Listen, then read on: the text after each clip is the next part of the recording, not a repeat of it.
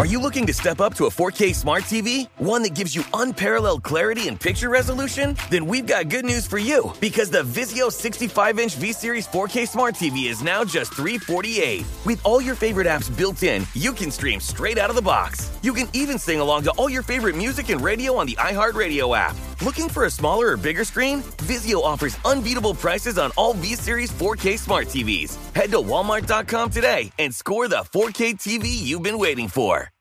There's plenty to celebrate in March and ex-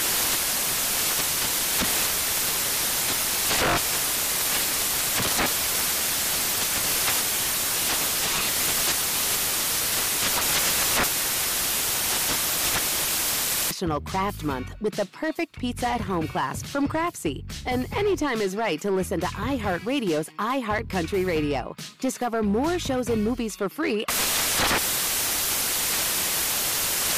Infiniti presents a new chapter in luxury, the premiere of the all new 2025 Infiniti QX80, live March 20th from the edge at Hudson Yards in New York City, featuring a performance by Jon Batiste. The all new 2025 Infiniti QX80 is an SUV designed to help every passenger feel just right.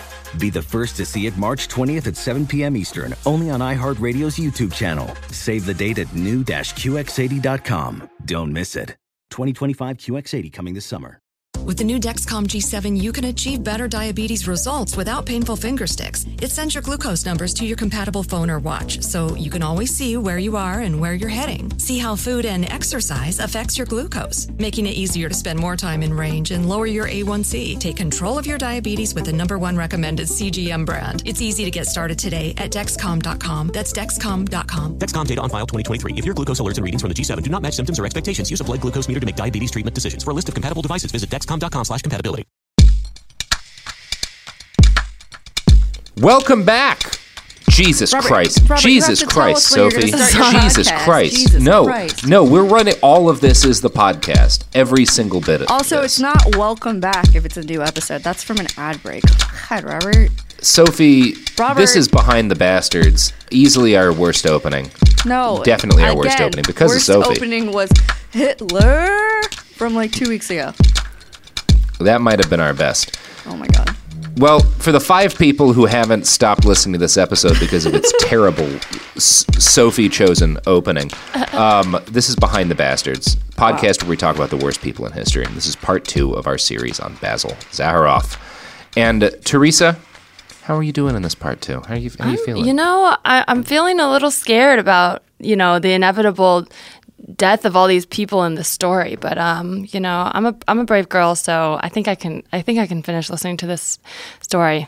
Probably won't be able to go to sleep. I mean- but it's a good thing it's the middle of the day. I feel like there's some lessons that we can all learn in our own careers from the career of Basil Zaharoff. Um, like maybe if you're trying to sell a movie, you, you you you you should first sell submarines to Turkey and Greece and Russia and spark a naval arms race. I should first sell And that will make- movies to uh, different Yeah. countries, and then sell one to one country. Then say, "Do you want two of my movies?" I don't know if that would work the same way. Yeah. I mean, I think. Uh, it, it, you, you, you, I, I don't I don't know. Well, you're saying I should I should scam a rich selling machine older guns. woman out of her money, Yes, absolutely. pretend to I've be a said Russian that for prince, years. and everything mm-hmm. will be good. I did dye my hair blonde, so I'm halfway Yeah. to Russian prince. Do Russians You're, have blonde hair? you're very, yes, I think they do. very close. Some of them. Oh, do. Oh yeah, all of them. Every single Russian. Yeah. um, no, that was one of the one of the first things I ever said to you when we met was um, you should pretend to be a Russian prince and Mm-hmm. marry a rich woman and steal her money and then flee the continent. Yes, I remember that. Uh, that's not a lie at all. Yeah. Uh, Robert, I only see your like mouth because your top of your face is cut off. Wait. So, oh yeah, now I see. not that it matters, but Here, I was can- I just can- looking at I your can mustache. screen back. Thank you. It's um a mustache. Uh, so before we get back into Basil Zaharoff's career, uh, I want to talk a little bit about the way this man presented himself to the world. Uh, he wore fine suits at all times, and he was known for having a striking mustache. He spoke rarely in public and confined himself mostly to shadowy back rooms and salons of the great and good. Uh, he preferred to speak in a whisper to, uh, uh, and like talk to mainly powerful people, and never really like he was never a guy who was like out in public. Like there, there's no like big addresses of this guy. He didn't have like. Um, uh, a very public life. Um, one writer at the time, Osbert Sitwell, described him as evil and imposing, noting his quote, beaky face, hooded eye, wrinkled neck, the impression of physical power and the capacity to wait. He was an outlook merely a super croupier, and once I heard him introducing himself to a millionaire friend of mine with the startling phrase, I am Sir Basil Zaharoff. I have 16 millions. so, like, Just that was his introduction. million? It's like, this Of is how rich I am. Of, yeah, Million I- dollars? Some, yeah, francs. People who want me pounds. dead. Uh, Yeah. Uh, to his friends, he went by ZZ. Uh, to the management at Vickers, wait, he was wait, our wait. general He went by Zed Yeah. Zed? Okay. Yeah, it was his nickname. cool, cool, What do cool. you call? What's, okay, what's your just nickname making for sure. this guy? Is that who the DJ Yeah. Zedd is named after? he doesn't know. Who Yes. Do you know who that is? Yep. That I'm yes, that is exactly the story. Oh my gosh.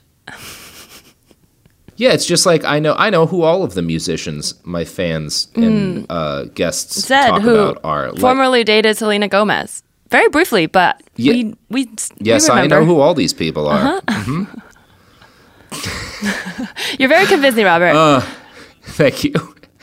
Um, to most other people, uh, yeah, so uh, the management at Vickers called him our general representative abroad. And to most other people in the arms industry who he competed with, he was called the armaments king. Uh, and it was in this last role that he would leave his most uh, enduring mark on the modern world. Uh, finance is boring, so we often ignore matters of debt when we tell the stories of the great wars of the past. But the fact that the Russian Tsar spent the early years of the 20th century signing loan after loan with the French government to pay for his military buildup went on to be one of the most consequential decisions of the 20th century. Um, so, like, Russia's got to like buy 620 million dollars, which is like an enormous amount of money back in those days, rebuilding its military, and they just don't have the cash on hand. And the money comes primarily from France. Um, and the money comes primarily from France uh, because, like, France is Russia's military ally in this period, and they're kind of trusting that Russia will help them fight Germany if they have to have a war with Germany. Yeah, the the fact that Russia accrues uh, hundreds of millions of, of dollars in debt to France would prove really key to the start of the First World War, and we can thank Basil Zaharoff for that. Uh, there were a number of arms manufacturers trying to like get the Tsar to give uh, them his business, uh, including Krupp, the German firm. But Basil had spent half his life pretending to be a Russian prince, and oddly enough, this actually prepared him really well for the job of selling guns to Russia.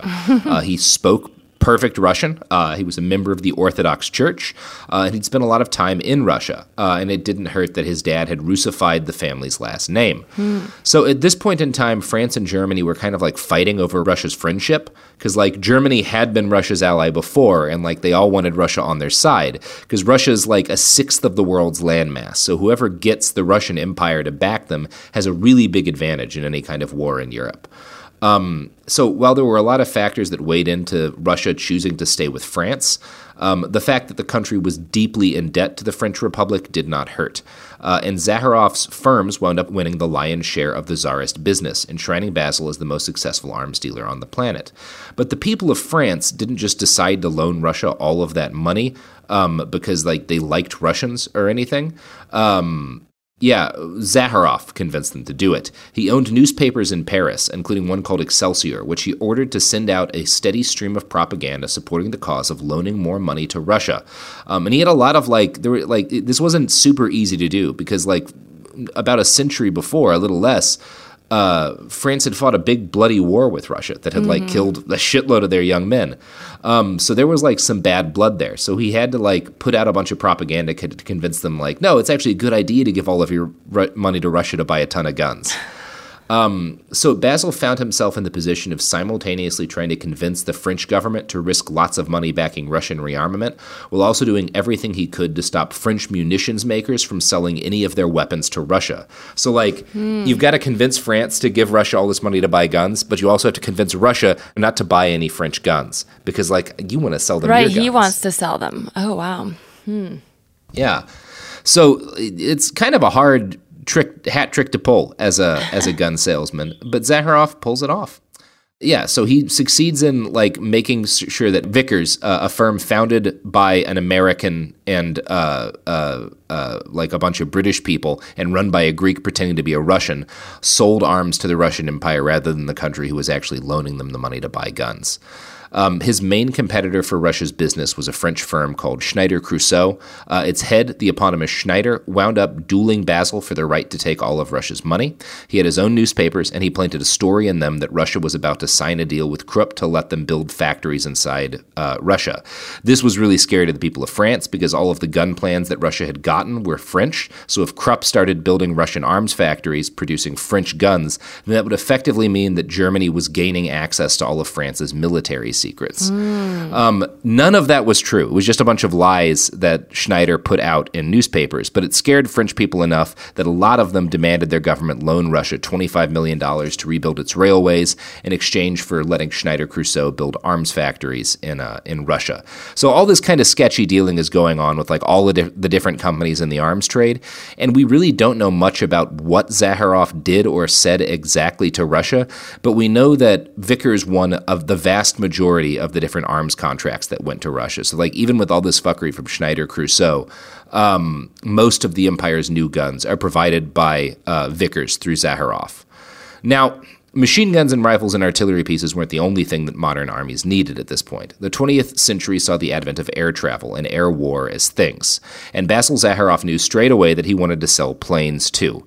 His first step was to use a small chunk of his fortune to endow a chair of aviation at the Sorbonne. This presumably would give him a highly placed flunky when the French government decided to start buying planes. Unfortunately for Basil, this move attracted controversy, and I'm going to quote an article by John T. Flynn, written by uh, from uh, the Mises uh, Daily, uh, which is a libertarian think tank publication. So these guys actually really like Zaharoff. Um, quote. Zaharoff, for all his pains to elude the spotlight, found that revealing beam playing upon him at intervals, and to his discomfiture. Who is this Mr. Zaharoff? What is he? To what country does he owe allegiance? He was born in Turkey. He is a Greek. He is a French citizen. He is an English businessman. But what country does he serve? And what sort of game is he playing in France? These were not pleasant questions for one who indeed had what Mr. Roosevelt calls a passion for anonymity. So he starts to like get like like the fact that he's endowing chairs at universities and stuff and like owning newspapers in France gets people really suspicious about his intentions, uh, and so he has to quiet those intentions by like buying. Uh, basically, he buys a convalescent home for old French soldiers and donates to a bunch of French causes, and becomes like a, a, a philanthropist so that people don't think that there's something shady about all the guns he's trying to get other countries to buy. Wait, so he was more anonymous before, but now he's putting his name on all these like buildings and stuff Yeah, he has to in order to like because to there be starts to be of like Rockefeller about him. type of thing. Just Yeah, like- yeah, he does it to bribe France into liking him. Gotcha. Yeah, so that's cool. Yeah, it's cool. Yeah, it's fine. It's what you do. I mean, it's kind of what Rockefeller did. Like that's Yeah. what uh, that's that's what it is to like be a philanthropist. Is you're usually trying to stop people from thinking too much about how you made all the money that you can Mm-hmm. donate. Yeah, it So just becomes cool. a uh, you just want a building that tourists go take an elevator up to and look around. That's when you know you've made it. Mm-hmm. Yeah. When you your name is on a building like that. Yeah, or all of the wonderful public parks provided by the Raytheon Corporation. Oh no. Yeah. so uh, this sort of palm greasing accompanied Basil's plotting in nations around the world. Uh, Vickers plants soon cropped up in Canada, Italy, Africa, uh, Greece, Turkey, Russia, New Zealand, Ireland, and Holland. Uh, they made machine guns and cannons and ships, but also brand new warplanes. Um, some of the ones that were like just being bought up by European powers. When sales would slump, Zaharoff would use his press organs to pump more stories into the media about, say, France's rivals arming. So if he notices sales are slumping, then he'll try to drum up fear that there's a war in Europe happening. uh, or that's about to happen. So, like, people will start demanding that their country buy more guns. Uh, now, since Vickers was ostensibly a British company, the British government was happy to help Zaharoff by using their own soft power to bribe and cajole foreign nations into buying British guns. Sometimes the agreement to allow Vickers came with direct military aid from the British Empire. The Royal Navy itself was for sale, provided that, like, the company buying guns uh, from Vickers sent enough money back to the English economy to make it worthwhile. So like he's basically using the British like he gets to use the British military as like um like like like like if you buy enough guns from us like we'll send in our boats to help you do shit like because the yeah it's a bunch of money for England yeah. So uh, frustratingly, there's very little specific information on individual acts of bribery that Zaharoff may or may not have carried out because he burnt all of his records um, Hmm. when he was an old man. Um, and the British government isn't about to correct the record. Um, but there were folks at the time who paid attention to what Basil, his fellow arms dealers, were doing to Europe and the rest of the world, and some of them had the courage to speak up. And I'm going to quote now from Basil's biography, Man of Arms, again.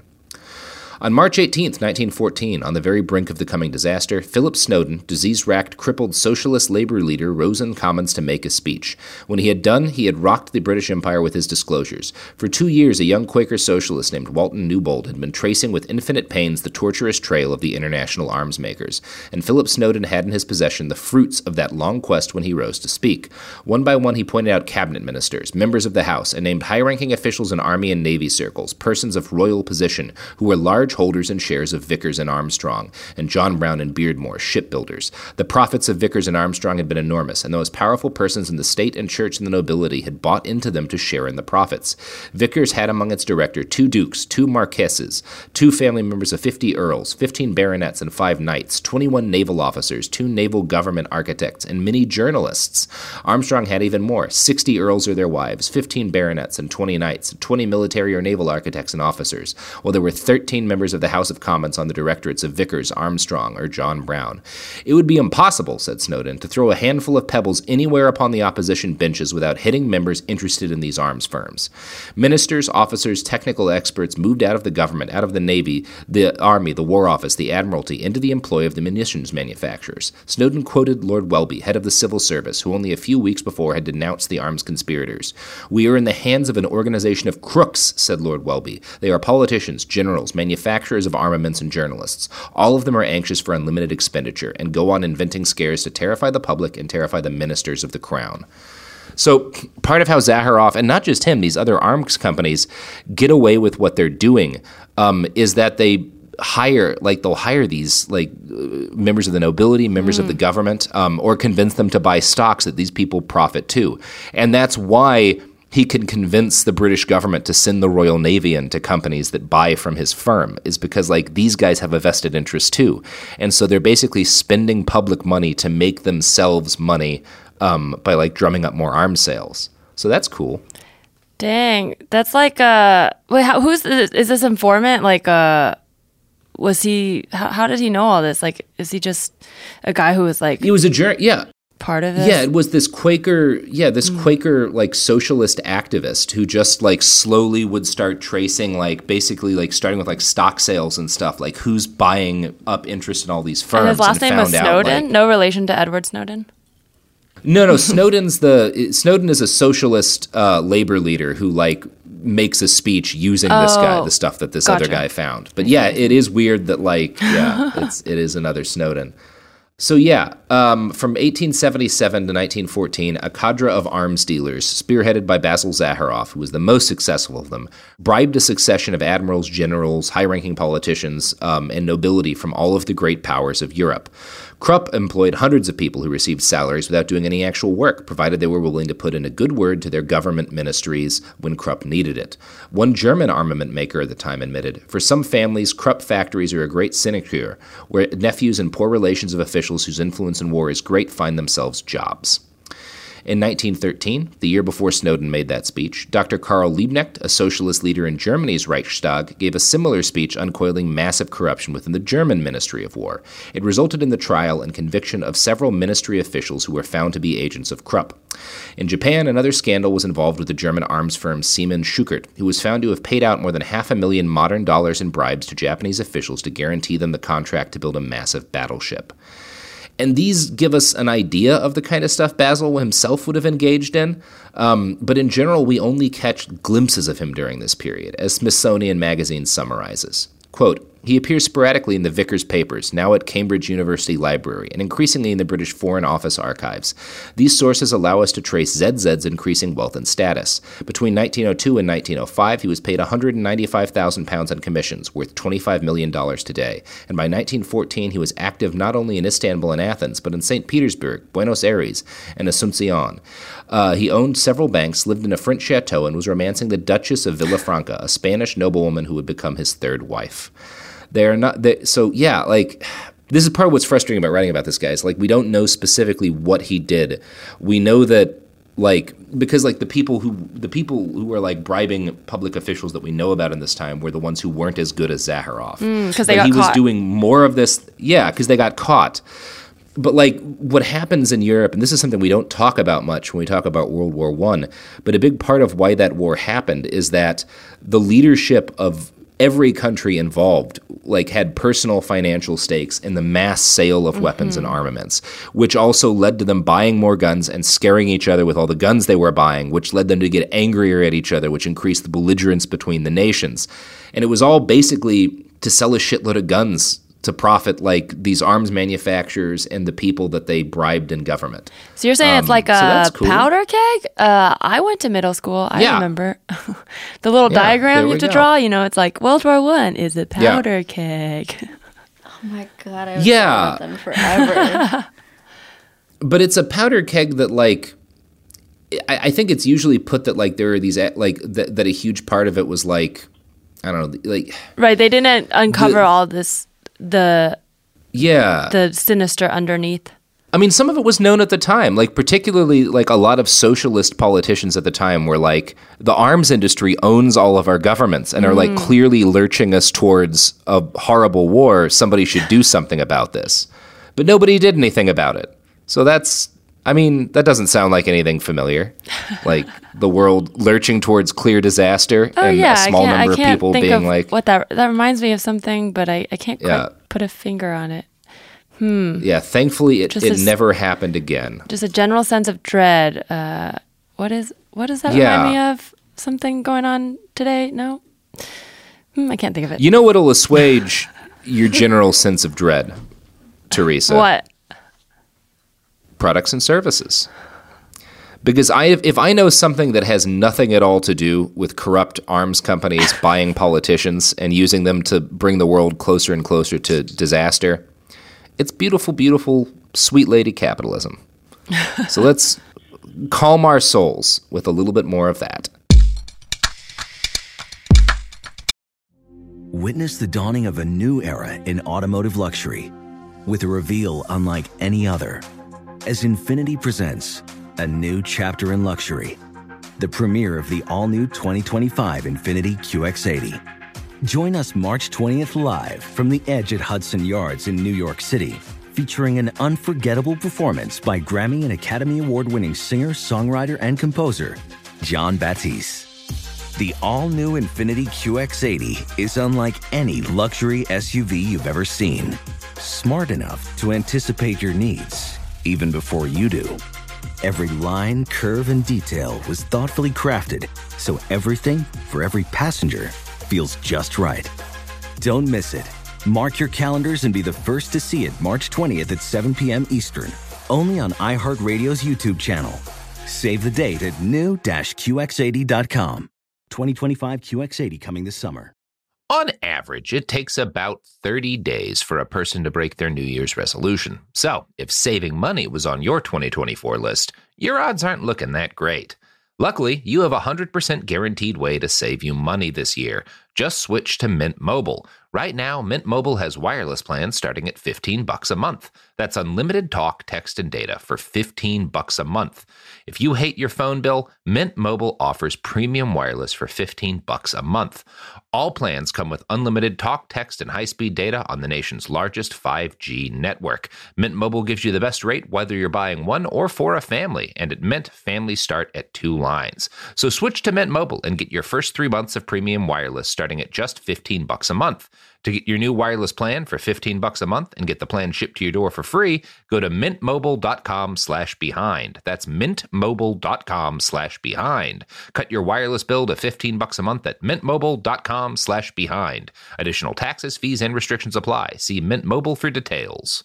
Are you looking to step up to a 4K smart TV? One that gives you unparalleled clarity and picture resolution? Then we've got good news for you because the Vizio 65-inch V-Series 4K smart TV is now just 348. With all your favorite apps built in, you can stream straight out of the box. You can even sing along to all your favorite music and radio on the iHeartRadio app. Looking for a smaller or bigger screen? Vizio offers unbeatable prices on all V-Series 4K smart TVs. Head to walmart.com today and score the 4K TV you've been waiting for. This is Holly Fry from Stuff You Missed in History class. The national sales event is on at your Toyota dealer, making now the perfect time to get a great deal on a dependable new SUV, like an adventure ready RAV4. Available with all wheel drive, your new RAV4 is built for performance on any terrain, from the road to the trails. And with plenty of passenger and cargo space, plus available tech like wireless charging, you and your entire crew can stay connected. Or check out a stylish and comfortable Highlander with three spacious rows of seating for up to eight passengers. And with available features like the panoramic moonroof, you can sit back, enjoy the wide open views with your whole family. Plus, both RAV4s and Highlanders are available in hybrid models, so no matter your style, you can drive efficiently and save on gas. So visit your local Toyota dealer and check out amazing national sales event deals on RAVs, Highlanders, and more when you visit buyatoyota.com. Toyota, let's go places.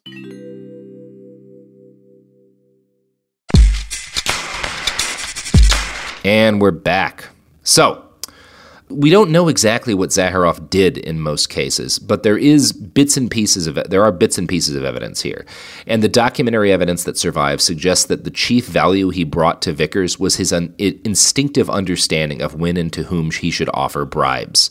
Um, so he was like one of the guys who was basically getting members of parliament, getting like all these royal people to like get involved with Vickers and make themselves like have a financial interest in the success of his company. Mm-hmm. Um, he wrote gleeful memos that told of doing the needful and administering doses of Vickers to various prominent people in England.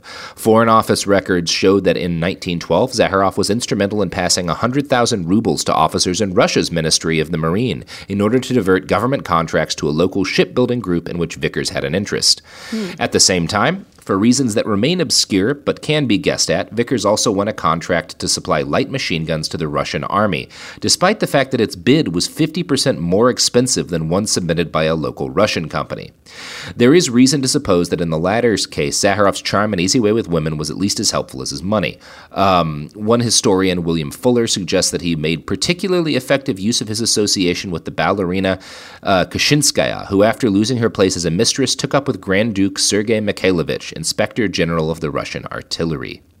So, some of like he succeeds in basically like getting Russia to buy a bunch of guns from him for way more money than a local Russian firm wants to sell them for. Because he was dating a ballerina? yeah, he's dating a ballerina who's also fucking the Grand Duke of Russia. Um, Good for her. Which is, you know, yeah. poking again. More poking. It's like this arms race is like a, a delicate ballet. Mm-hmm. Exactly.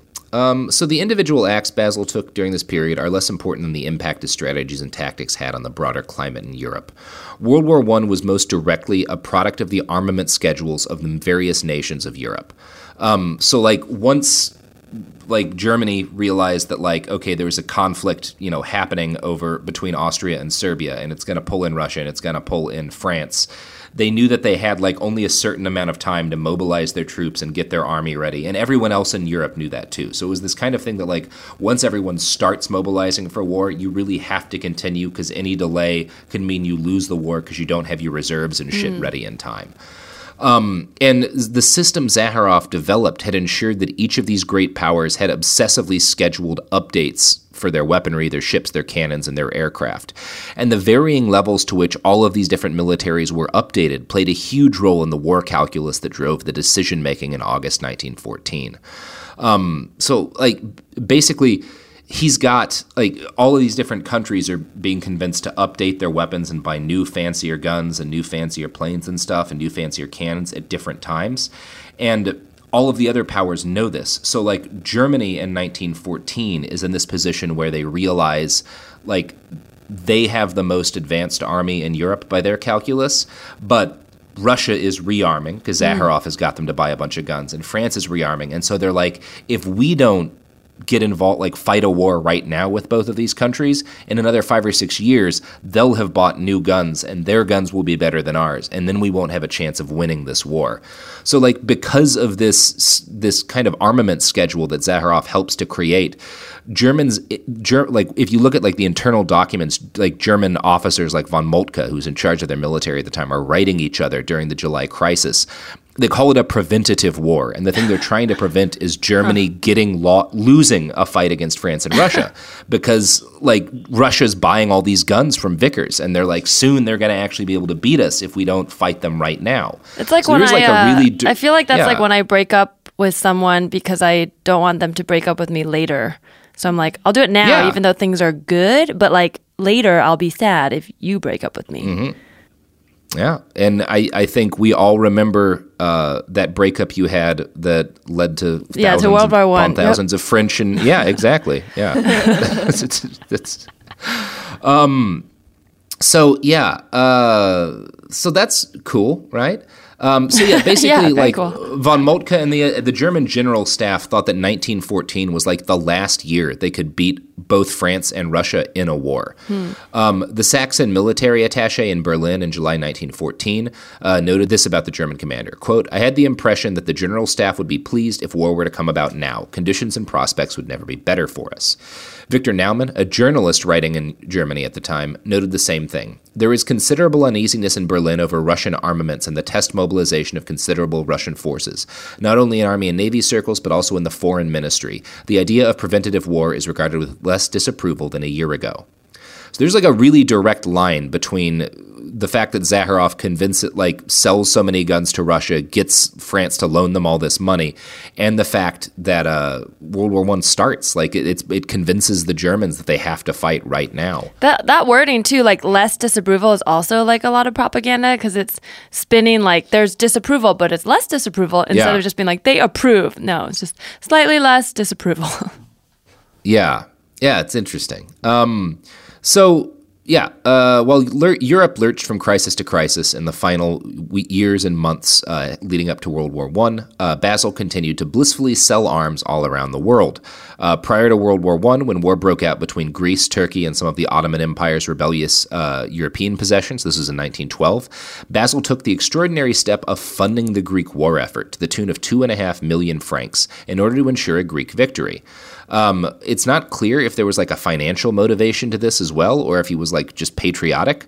But the Ottoman Empire's embarrassing defeat helped push them closer to Germany and contributed to the ratcheting up of global tensions. Now, stoking global war was not the only thing Basil got up to during this period. In 1889, during a tour around Europe, uh, he met Maria del Pilar, Antonia, Angela, uh, Patrocinio, Simona de Muguiro. He- I'm just print, she, the Duchess of Villafranca. He meets this Spanish noblewoman with so many fucking names. Um, and Basil strikes up a romantic relationship with her that allowed him to sell millions of dollars in guns to the Spanish army as well. Um, now, this was not purely a mercenary endeavor, though. Zaharoff seems to have legitimately fallen in love with the Duchess, and he begged her to divorce her husband, arguing that since her husband was dying and dem- suffering from dementia, like, what did it really matter if they got divorced? But the Duchess uh, was Catholic, and she was not willing to get divorced, although she was willing to cheat on her husband. So. I, I guess do the moral math there. Uh, the things two are different in together. Europe. Okay, it's much looser that Yeah. out there. Yeah, I can't divorce my husband because it'll make God angry, but we can fuck for 30 years. yeah. Um, so Basil and the Duchess were together for decades, um, and everyone kind of knew it, but just like agreed not to talk about it because I guess that's just how you did things back then. Um, her husband was declared insane and locked up in a mental asylum. Uh, he survived 35 years, um, which none of them expected, um, and really frustrated Basil because he and his mistress had to like hide their relationship at least a little bit for most of this period. Um, but to Basil's credit, he seems to have actually loved this woman, and the two were together for the rest of their lives. Um, so that's cool. He- She's he like the finds Soon-Yi love. to his Yeah. Woody Allen. Ooh. Yeah, yeah, he doesn't steal from her, so that's nice. Um, yeah. So, um, yeah, Basil.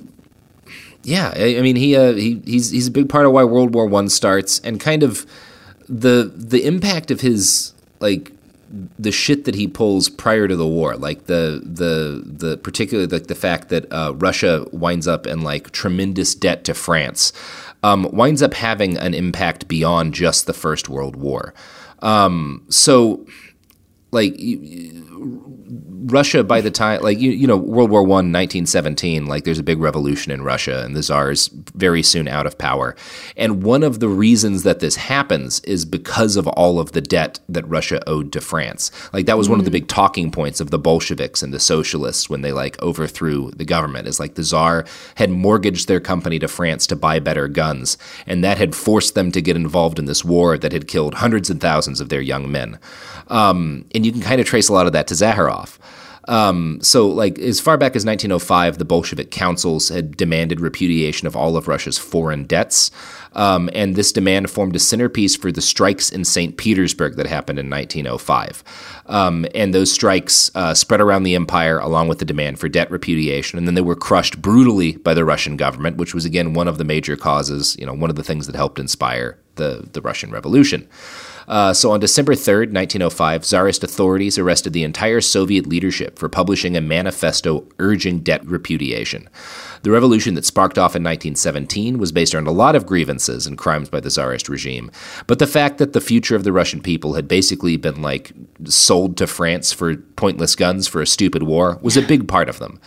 And it also played a role in the fact that like the most extreme faction wound up winning the civil war. The Tsar initially like gave up power to a moderate socialist movement led by a guy named Kerensky, and this provisional government was crippled by the fact that it both had to carry on World War I and it had to pledge to repay the debts contracted by the Tsarist regime. So because Kerensky had to agree that Russia was going to keep paying off its debts to France, um, like that's a big part of why there's a revolution against him in October of 1917, which leads to the takeover of the Bolsheviks, who in 1918 repudiated all Russian debt to its foreign creditors. Now, the fact that the Bolsheviks in charge had decided they're just not going to pay France back pisses off a lot of people, particularly France. And this contributes to the French decision to blockade Russia and back up the white Russian forces. This prolongs the Russian Civil War, killing more Russians than World War I actually did. Uh, and it also ensures that the Bolsheviks who remained who emerged victorious from the war were like even more pissed at these Western countries because they were like, well, you guys extended this horribly brutal war. Um, and like, j- like just so we'd pay you back for these guns that like you conned us into buying in the first place. Um, Isn't that how like don't, yeah. doesn't the America owe China a bunch of money? Not necessarily for weapons, but aren't we kind of de- digging Yeah, ourselves into a hole sure. like that too? I mean, we owe more money to our own people. Like it's, I, I guess it, I think it's like But we have a it's different. def- deficit. Yeah, de- de- de- uh, We- didn't they- we did sure it. They lent- did- they- you did it. Deficit. They lent us a bunch of money. I remember like learning this in high school, and it's so much that we're never going to pay them back. And I think it's kind of understood that at some point it'll just be fair, or we're just going to have to do what they say because it's so much that we can't pay back. Word. yeah. I, I think it's a bit different now because like money's not real now. it was Sure, like, yeah, like yeah, back yeah, then, true. everything's Well, like really backed up by gold rent, or but, you know, civil. It's not real to Yeah. my country, I guess. No, it like it isn't really real. Like you like you'll notice nobody even fucking talks about the deficit anymore. Yeah, like it used to be like our national debt was this big deal, and now we just pretend it's not a And thing. now we're like, just kidding. Um, yeah, it's like if you go to the hospital and wind up owing ten million dollars in medical debt, and it's just like, well, I'm never paying this. Like I work at the Sparrow. Like, what do you what do you want? Um, but like back then, like all of the the all of these like uh, currencies are back are, are like based on gold and silver Uh-huh. and stuff. So like there is like an expectation of real repayment. Um, True. And like it's a, hor- a horrible burden to the Russian peasantry because like the rich people of Russia aren't going to pay all of Mm. Right. that money. Like they're the ones who made these deals so that they could get more money because these arms companies are bribing them. Um, so like yeah, Basil, I when you try to trace out like the impact of this guy, like it's in a bunch of stuff. He helps lead the world into World War II, which like 20 million people die in, but he also plays a significant role in helping to inspire at least parts of the Russian Civil War and helping to inspire like like the, the debts that Russia owes lead to like protests and stuff that are cracked down on brutally by the czar, which is one contributing factor to the civil war. And then once the civil war happens, they help to ensure that the most extreme people get into power. Um, and then help also ensure that like the European powers Russia owes money to back up the other side in this civil war, which kills hundreds of thousands of people. And like Basil had a huge impact on that, but he also got to completely ignore it because he's just a rich guy living in Europe. He already made his fucking money. He doesn't give a shit. Like he made his he made he got his cut of the deal already. He, he doesn't lose anything because Russia's not paying back his debts. like he's fucking fine. Um, and he was fine with World War One. He made a fuckload of money in World War One, um, and he basically got to not really work all that hard during the war um, because you don't have to work hard to sell guns to countries in the middle of the biggest war in history. It's really easy to sell guns then. um, So what you're saying is Yeah. he almost wanted a war? Um, Yeah. And in fact, once the war was going, it was very much in his interest to prolong the bloodletting and, yeah, make the war happen uh, even longer. So at the start of hostilities, the Imperial German army had captured a place called the Briey Basin, um, and they'd routed two French armies to do it for good reason. Briey included massive quantities of iron ore, and Germany didn't have a whole lot of iron in like its own borders. So Briey became a linchpin of the German war effort. Without the iron there, they would not have been able to fight World War I more than about six months. So they capture all of this like iron ore in these blast furnaces and stuff. But all of it's within the range of French artillery. So what would you think if you're France? Oh, Germany's got this place that like they cannot fight the war if they can't get iron out of it, and we can blow it all up. You'd think they'd blow it all up, right? Seems like kind of a no-brainer from a military point of view. uh-huh. They don't shell it at all during the war. And the reason they don't shell it at all is Basil Zaharoff. Because Basil's like, well, this is a bunch of money. Like, once the war is hmm. over, I could make a lot of money from the iron foundries here. Like, I don't want you guys blowing that stuff up. So he he basically finds himself in this position of having to convince France not to do the thing that could allow them to win the war in six months. and when we come back, we're going to talk about how he did that. But first, if you need to win a war against Germany in six months, the only way to do it is with the products and services that support this podcast. Witness the dawning of a new era in automotive luxury with a reveal unlike any other as Infiniti presents a new chapter in luxury, the premiere of the all new 2025 Infiniti QX80. Join us March 20th live from the edge at Hudson Yards in New York City, featuring an unforgettable performance by Grammy and Academy Award winning singer, songwriter, and composer, Jon Batiste. The all new Infiniti QX80 is unlike any luxury SUV you've ever seen. Smart enough to anticipate your needs even before you do. Every line, curve, and detail was thoughtfully crafted so everything for every passenger feels just right. Don't miss it. Mark your calendars and be the first to see it March 20th at 7 p.m. Eastern, only on iHeartRadio's YouTube channel. Save the date at new-QX80.com. 2025 QX80 coming this summer. Are you looking to step up to a 4K smart TV? One that gives you unparalleled clarity and picture resolution? Then we've got good news for you because the Vizio 65-inch V-Series 4K smart TV is now just 348. With all your favorite apps built in, you can stream straight out of the box. You can even sing along to all your favorite music and radio on the iHeartRadio app. Looking for a smaller or bigger screen? Vizio offers unbeatable prices on all V-Series 4K smart TVs. Head to walmart.com today and score the 4K TV you've been waiting for.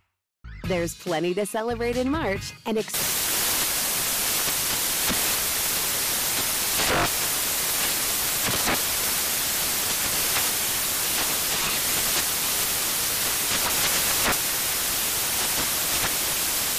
Craft Month with the perfect pizza at home class from Craftsy. And anytime is right to listen to iHeartRadio's iHeart Country Radio. Discover more shows and movies for free This is Tracy V. Wilson from Stuff You Missed in History class. The national sales event is on at your Toyota dealer, making now the perfect time to get a great deal on a dependable new car. Like a legendary Camry built for performance and available with all wheel drive, you can count on your new Camry to get anywhere you need to go. And with available features like heated seats and a multimedia touchscreen, you can stay connected in comfort and style. Or check out an affordable and reliable Corolla with a trim for every lifestyle. From the hip and agile sedan to the sporty hatchback, there's a dependable Corolla built just for you. Plus, both Camrys and Corollas are available in hybrid models, so no matter your style, you can drive efficiently and affordably. So visit your local Toyota dealer and check out amazing national sales event deals on Camrys, Corollas, and more when you visit buyatoyota.com. Toyota, let's go places.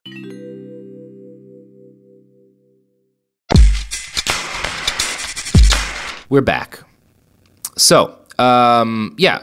Uh, Basil Zaharoff. Um, so Basil is trying to convince, like, finds himself in this position of like needing to convince France not to blow up this place that would allow them to win the war and make Germany's effort basically impossible. Um, and the way he does this is through a friendship he has with a guy named Robert Pinot, who's one of the leaders of like the French government's armaments effort. So he's like one of the people responsible for arming the French military during this war.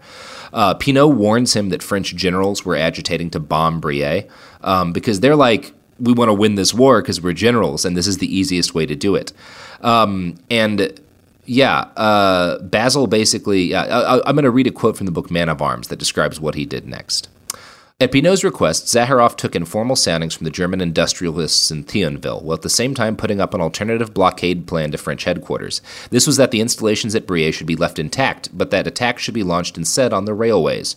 Journal uh, immediately and violently contested this option. The preference may have reflected the special interests of the committee.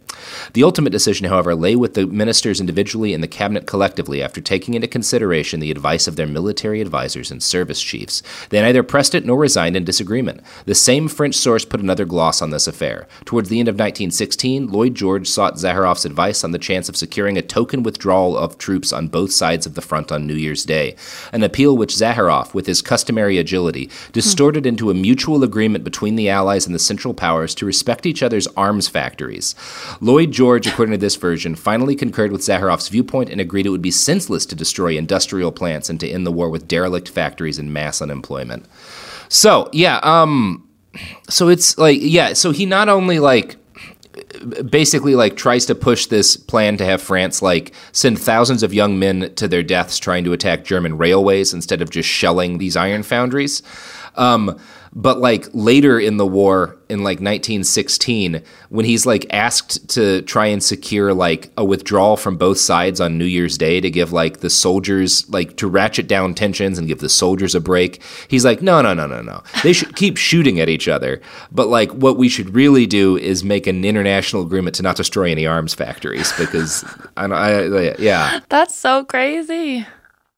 yeah he's a real piece of shit um, so yeah, while millions of young men were like dashing themselves to death against machine gun nests and artillery emplacements, Basil Zaharoff dedicated himself to protecting what really mattered: the industrial facilities that made those weapons. Uh, he, he was deeply trusted by men at the heights of power on the Allied side, and he acted as a go between for King George V, Lloyd George, who was like the guy in charge of England, and the French Prime Minister Clemenceau. Um, the Earl of Derby, uh, the British ambassador to France, wrote that there is no man living in whom more people confide in than him.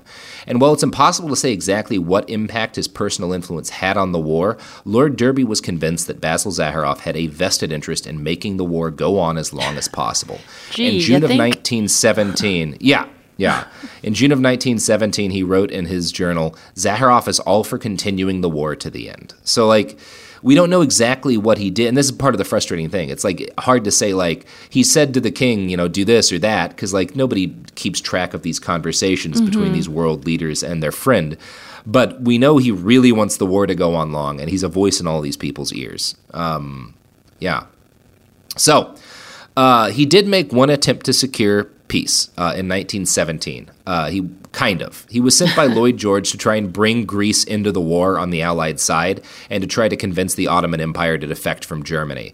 He was given 10 million pounds worth of solid gold to try to bribe this into being. But unfortunately for Basil, he only made it as far as Switzerland. Uh, I mean, I'm going to quote from Smithsonian Magazine now.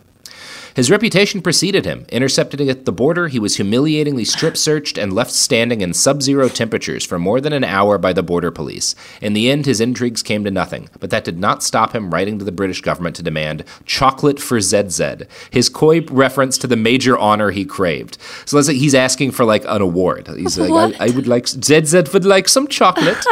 yeah. So this really disgusts King George V, who, like, at this point is at least enough of a human being to be like, s- millions of young men have died, and like, look at the kind of like what, the kind of hmm. shit you're saying.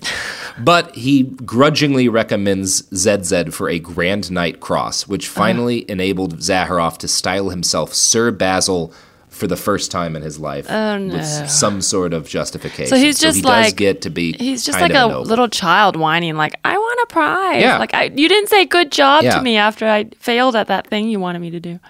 Yeah, yeah, yeah. I want a prize for like failing to secure peace. I want a participation trophy. and helping to start it. Yeah.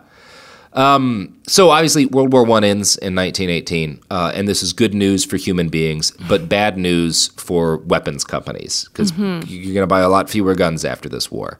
Um, and when the fighting ended, the arms industry contracted massively.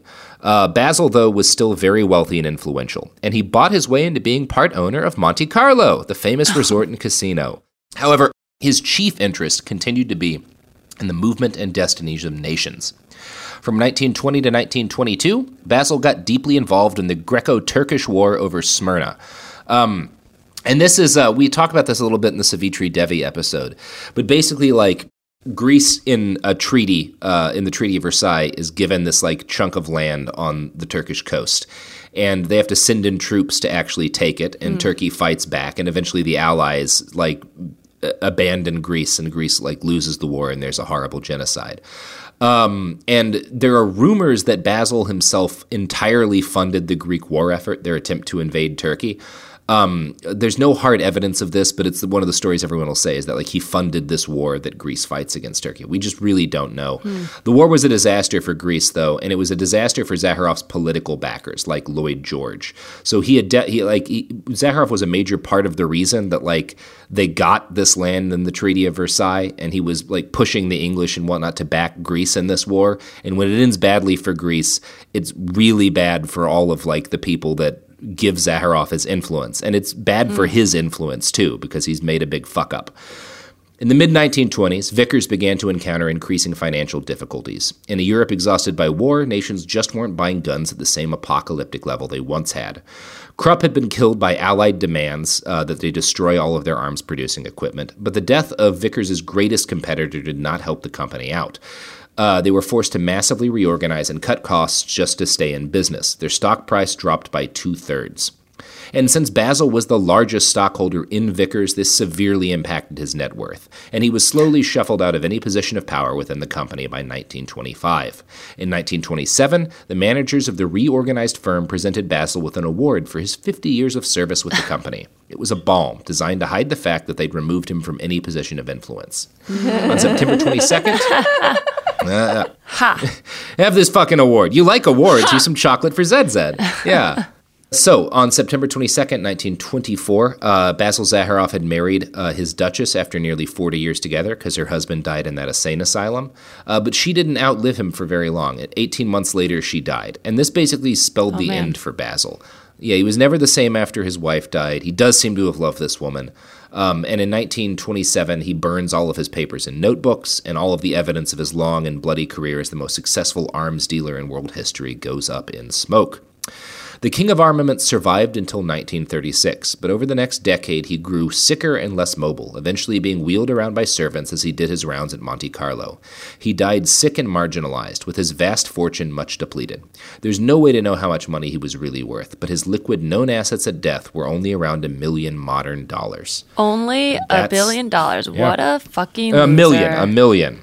A million with a Mil- M. Well, I oh, mean, million. yeah. Wow. I mean, like, wow, that's Well, just what a yeah. fucking loser. I mean, who doesn't have a million dollars, right? Am I right? Yeah. Yeah, yeah, yeah. I mean, you don't feel sorry for this guy that he only dies with a million dollars? Robert, all I hear Teresa, is this is a rom com that ended in a very happy marriage, and that he, you said he loved her. So you know that's all I need to Yeah. hear. Uh, Most rom coms, Yeah. people fuck up, and it doesn't matter how they fuck up as long as there's a kiss at the end. So that's what I heard. I mean, it, if there's one thing I've learned from modern politics, it's that just because somebody starts a couple of wars and gets a couple of million people killed, doesn't mean you shouldn't root for them to be have friends and live a happy life. You know. It's like, like, so what if Basil Zaharoff like got all those people killed? Like, don't you want him to, I don't know, take up painting and and make neat paintings of like world leaders or something? Like, isn't that? Shouldn't we forgive people like this? Yeah, for the record, because I I feel like people don't know me as well as they know you. Um, I 100% do, do not do not think that. Um, but you know, but uh, Yeah. I, I do think uh, I do think this guy is bad, and I, I think he's burning in hell if you believe in hell. But if, I- if you don't, it- then he's just um, he's just dust. Then he completely won. Yeah. If you don't believe in hell, like, it, it, then he's he got away scot free basically with uh, millions and millions contributing to millions of deaths. So, on that happy note, you know who won't contribute to millions of deaths? Are you going to say me? Teresa Lee. Yeah, exactly. Time to plug. Oh wow. Okay. Well, I promise Mm-hmm. Yeah. to not strip you of millions. Uh, I promise I'll never have a million dollars. That's a promise I can keep. Um, I you can follow me at Larissa T L E R E S A T E E on Instagram and Twitter. Yay. And my call to all of you is to prove uh, Teresa wrong and give her a million dollars. Yeah. and then she will sell armaments and spark the next great world war. I feel confident of that. Okay. If you give me a million So- dollars, I will do my best to sell start a war. Yeah. so, um, we are back, uh, or we're done. We're not back. We're about to go away. Uh, What he means is he's doing a live show with Billy Wayne Davis in Los Angeles on March 8th at Dynasty Typewriter. Buy tickets if you haven't already. He also means that he is I Write Okay on Twitter. You should follow him. And you should follow our podcast at Bastard Spot on Twitter and Instagram. I- Did I forget Instagram. anything? Did I forget anything, Robert? Oh, we have a TeePublic store. Uh, Buy yes. merch. What else? Yes. Uh, buy Raytheon's fine missiles filled with knives. Yeah. The only missiles filled with knives. Anything else? Well, you still should. Anything nope. else? Great. Episode's over. Podcast.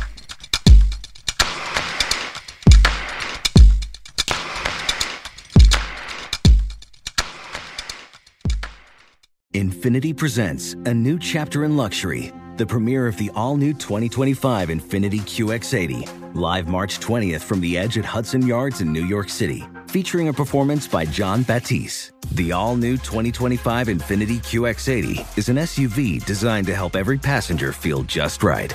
Be the first to see it March 20th at 7 p.m. Eastern, only on iHeartRadio's YouTube channel. Save the date at new-QX80.com. Don't miss it. 2025 QX80 coming this summer.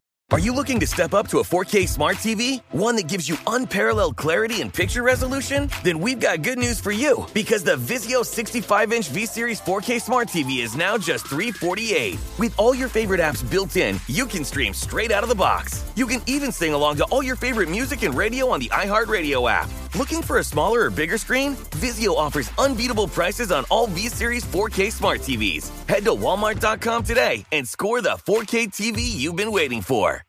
There's plenty to celebrate in March and ex-